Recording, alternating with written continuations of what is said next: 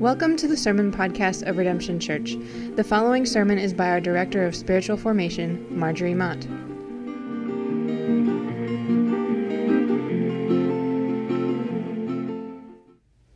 Comfort, comfort my people, says your God.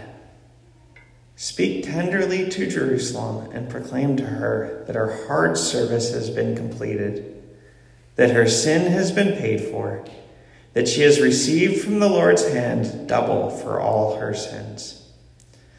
A voice of one calling, in the wilderness prepare the way of the Lord, make straight in the desert a highway for our God.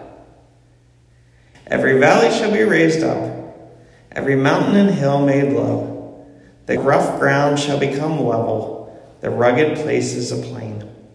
And the glory of the Lord will be revealed, and all people will see it together, for the mouth of the Lord has spoken. A voice says, cry out. And I said, what shall I cry? All people are like grass, and all their faithfulness is like the flowers of the field. The grass withers and the flowers fall, because the breath of the Lord blows on them. Surely the people are grass. The grass withers and the flowers fall, but the word of our Lord endures forever. You who bring good news to Zion, go up on a high mountain. You who bring good news to Jerusalem, lift up your voice with a shout. Lift it up. Do not be afraid. Say to the towns of Judah, here is your God. See, the sovereign Lord comes with power, and he rules with a mighty arm. See, his reward is with him, and his recompense accompanies him. He tends his flock like a shepherd, and he gathers the lambs in his arms, and he carries them close to his heart. He gently leads those that have come. This is the word of the Lord. Thanks be to God. Amen. Hey, everybody. So, I love that we are doing some more visual things this Advent, like the art. This is going to be each week of Advent. And then, as Amanda referenced, this daily devotional that you can sign up to get is also based around a key image. And honestly, I didn't even put it together until tonight. Just the beauty of the cohesion that God has brought, because tonight what my sermon is about the images of God in this passage. And I want to first clarify that when I use the term images of God, I'm not actually talking about visuals. So it's great we have these visuals, that's awesome, but what I'm talking about is the word pictures, the mental pictures that we get from Scripture or from our own imagination interaction with God that bring God to life in a different way. This passage has 5 images of God. I could have just picked one or two, like my favorite to give, but I just didn't feel right about that. I felt like, no, there's 5 here for a purpose, and so we're going to go through them all. I want you to see them. But first, before we get into the passage, I do want us to pause. And I want you to think. So if it's helpful for you, feel free to close your eyes and think about what is the picture of God that comes to your mind when you have an image of God. It's usually not clear. Sometimes there's a body and there's no face. Sometimes it's a face so close that's all you see. Perhaps it's not an image like a human, but something different. What image comes to mind as you connect with God? Is there a particular member of the Trinity that you pray with most, a name you use most from the Trinity? That can often reflect the image of God that we use the most, that we connect with the most. Some examples of images of God is God as Father, right? We get that directly from the Trinity, or also God as Mother. There's the image of God as a quilt maker, a judge, or perhaps the image is really more of this mental picture you've developed of sitting by a quiet stream. And so God is really the peace there that you feel sitting with that image. In my training to be a spiritual director, I've gained a lot of awareness in myself about images of God. I think that wasn't a term I was even familiar with really, or had thought much about until this last year. But hearing about it started getting my attention to what are my images of God.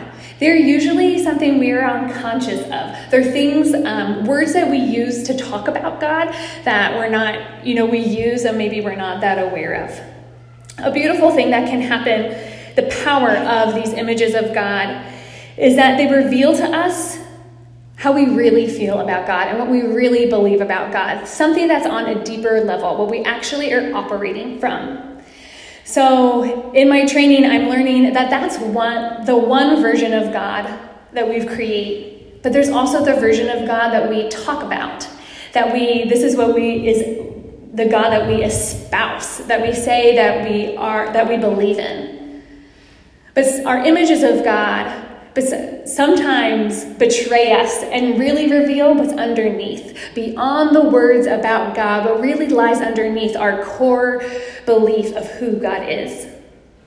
I want to give you an example.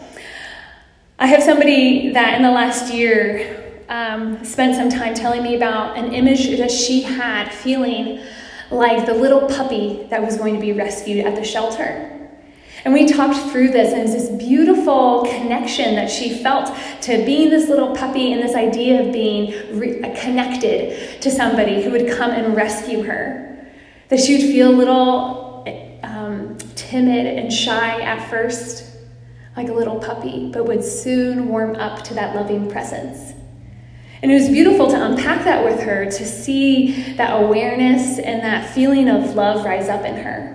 But what she was unaware of was that she talked about being in a cage. And so I went back to the image and I asked, what was the cage about? Why were you in a cage? Why were you left at the shelter and abandoned? And it struck her because she didn't even think about that, right? That wasn't even part of her conscious thought with offering this image or why this image came to her. But even months later, she spoke to that image of how much she had felt abandoned that she was unaware of. And so these images of God are powerful and can bring a truth that sometimes we are unaware of. And so tonight I want to look at the 5 images in this passage, because they are images that show us how God operates, how God feels about us and is connecting with us. We'll see 5 images. First, God as lover, then God as the way, God as breath of life, God as victor, and God as shepherd.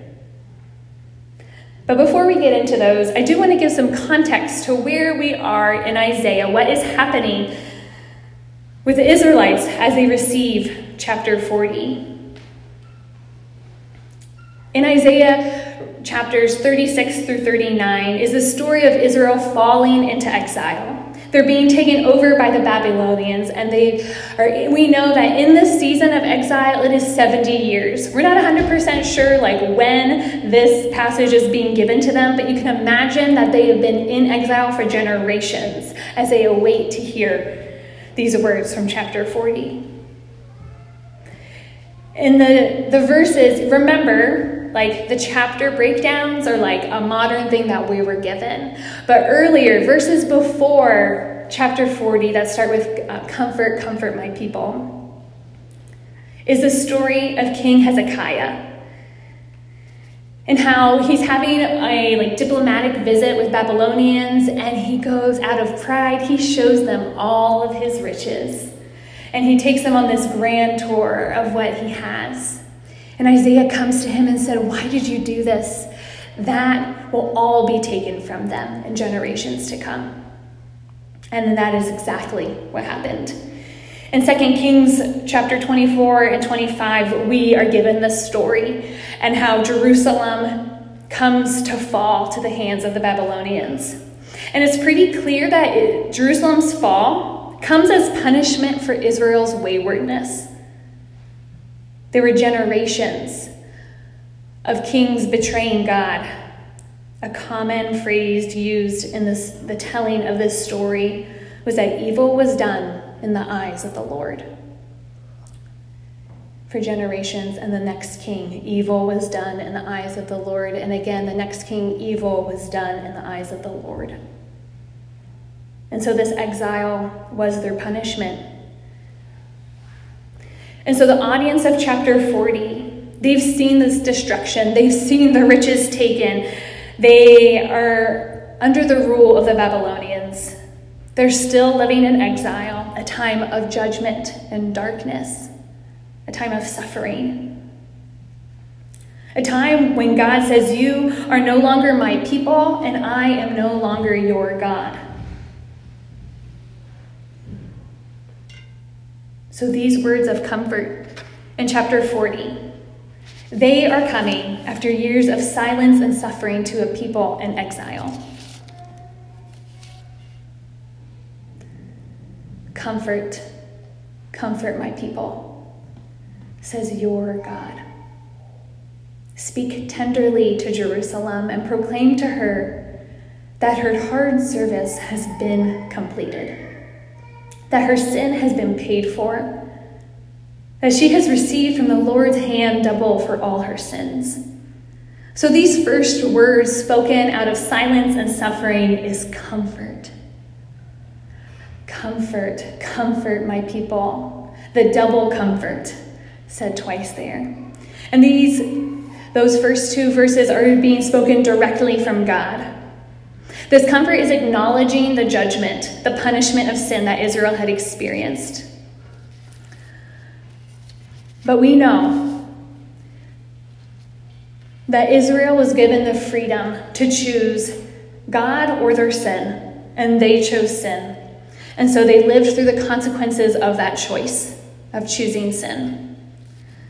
But really beyond how much judgment they deserved or received, what this passage, what that right here, verse 2 wants to tell us, is that it's complete. The penalty has been paid, that it is done. And God is saying, "You are my people, and I am your God." The Israelites hear how the penalty is complete, just as we have heard that the penalty for our sin has been paid for by Jesus Christ.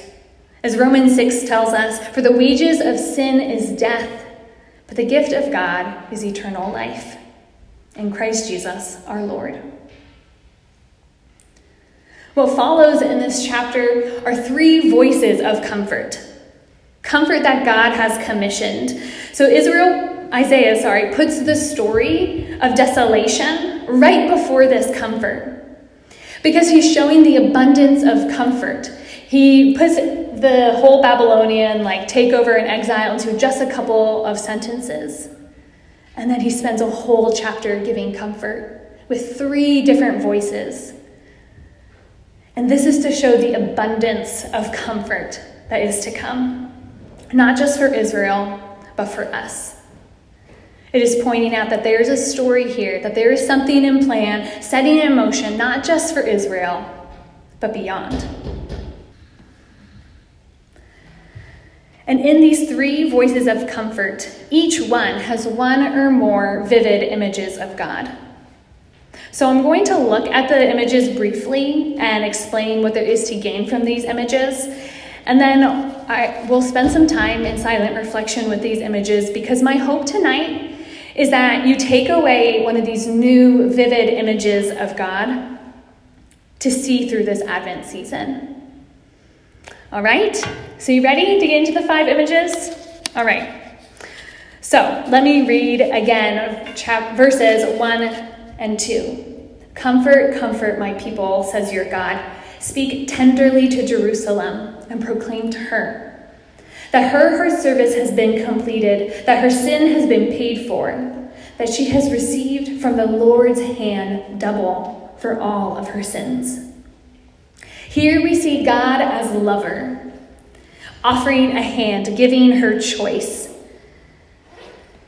If it hasn't come to mind for you, it would have most definitely come to mind for the original audience, is Hosea 2:14, as they had heard that.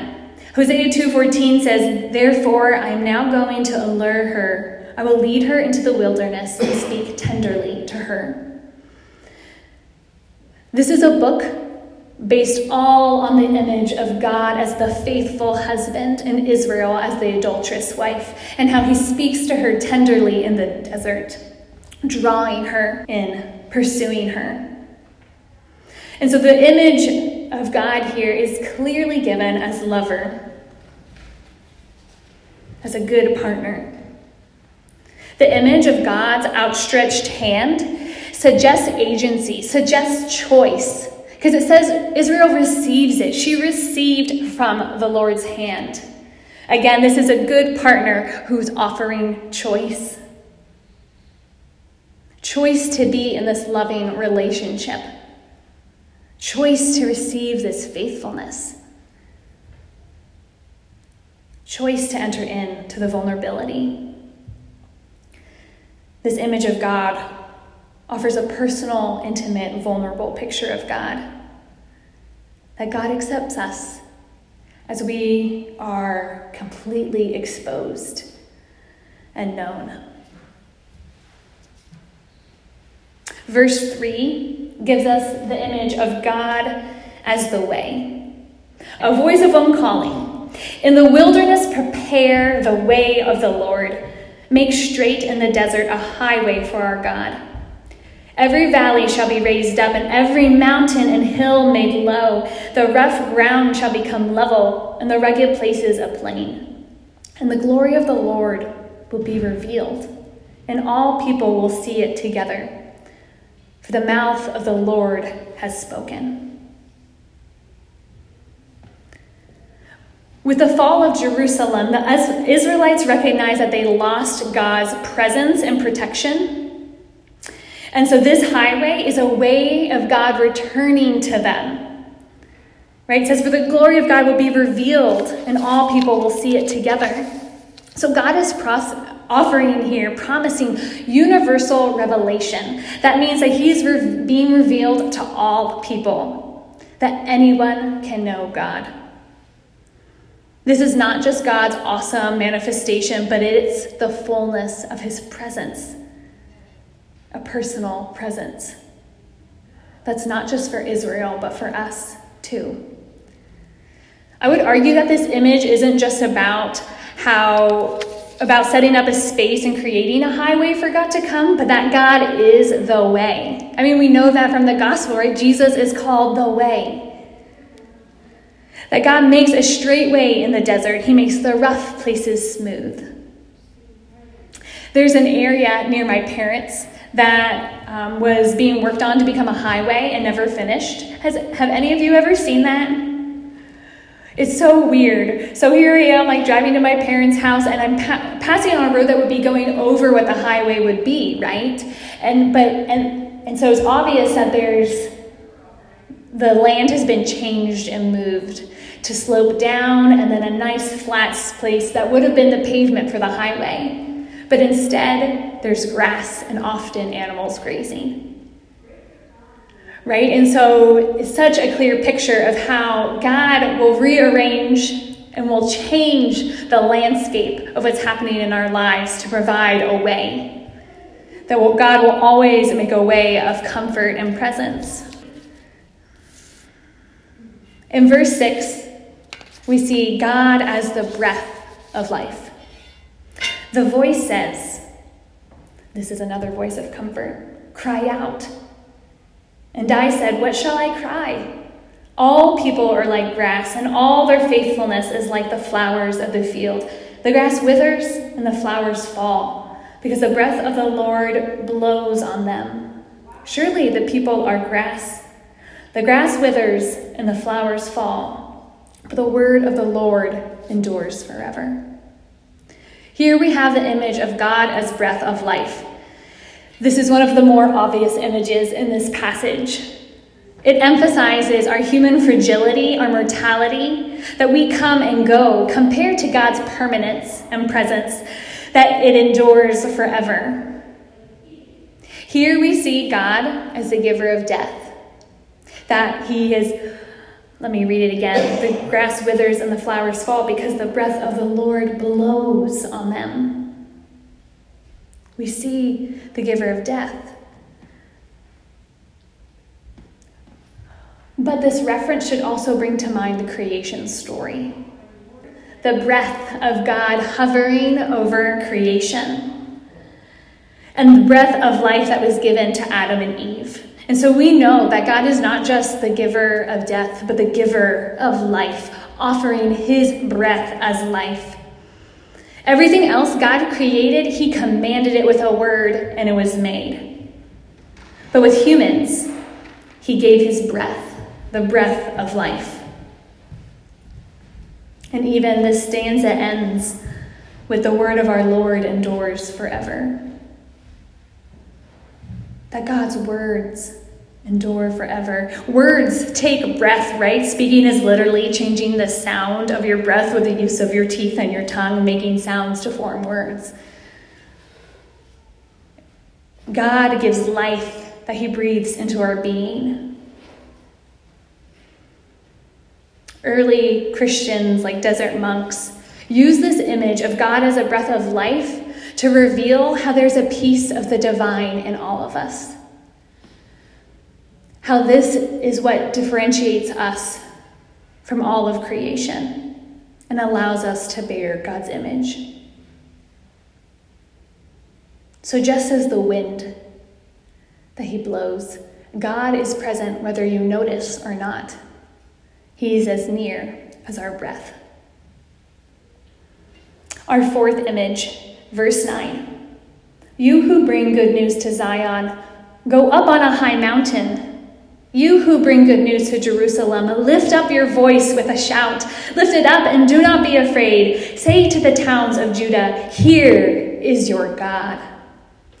See, the sovereign Lord comes with power, and he rules with a mighty arm. See, his reward is with him, and his recompense accompanies him. Verse 10 has this obvious, strong military language, but even before that, verse 9, this is where the original audience had an up on us, because we don't see the image of God as clearly in verse 9 because the original language, though, was using a feminine pronoun to describe you who bring good news to Zion, go up on a high mountain. And so with that feminine pronoun, they would have remembered and recalled and brought to mind Miriam and her and the ladies singing and dancing, going up on that mountain, rejoicing as they've just seen the Egyptians taken over by the Red Sea. They would have remembered how they were celebrating God's victory, God's presence with them and faithfulness. Verse 10 shows God with a mighty arm, a reward and recompense, language that brings to mind victory, power and strength. But it is quickly followed by the image of God as the gentle shepherd. We see he's mighty, but he's not ruthless. This is power that's working by love, even as a victorious warrior. The battle is his, and he will win and rule. Now imagine what it would have been like for the original audience, the Israelites, to hear this. To hear that he was a victorious ruler, that he was a victor, that he would succeed after they're living under others ruling over them for 70 years. To hear that he is coming with a mighty arm, that he is strong and he will succeed. What relief. What hope.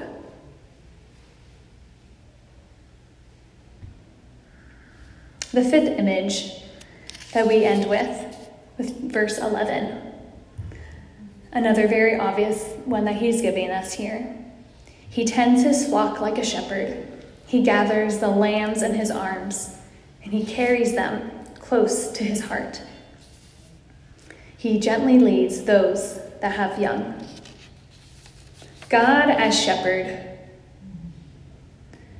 God as shepherd is specifically focusing here on how he cares gently and attentively, specifically to the young lambs. It's using the words tends, gathers in his arms, carries close to his heart, gently leads.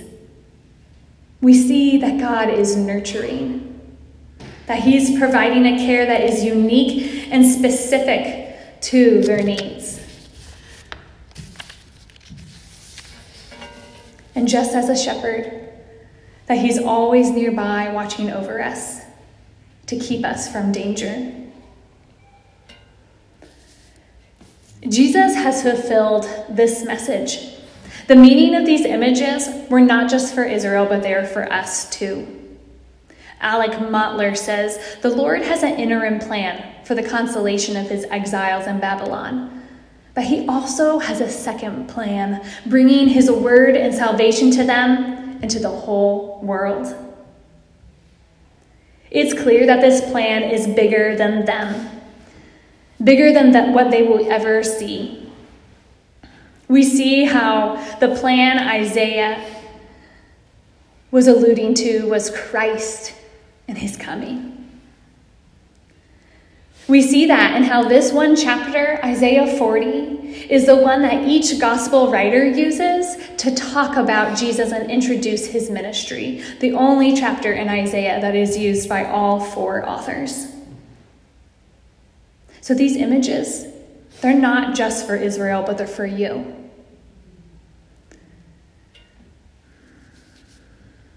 That this is who Jesus is for us as we await his second coming, as we await Christmas and we celebrate his coming. So when we feel like we are in exile, when we are in a season of suffering and silence, we can draw hope from these images of comfort. So what does God say to us through these images?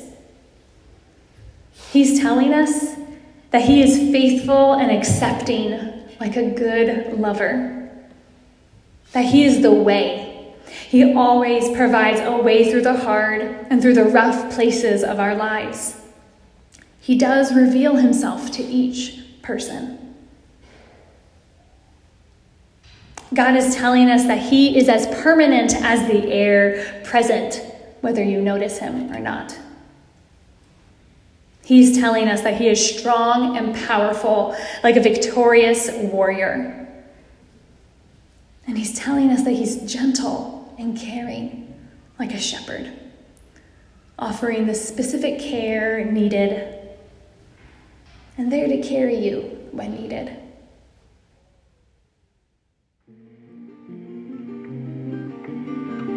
To find out more about Redemption Church, visit redemptionbristol.org.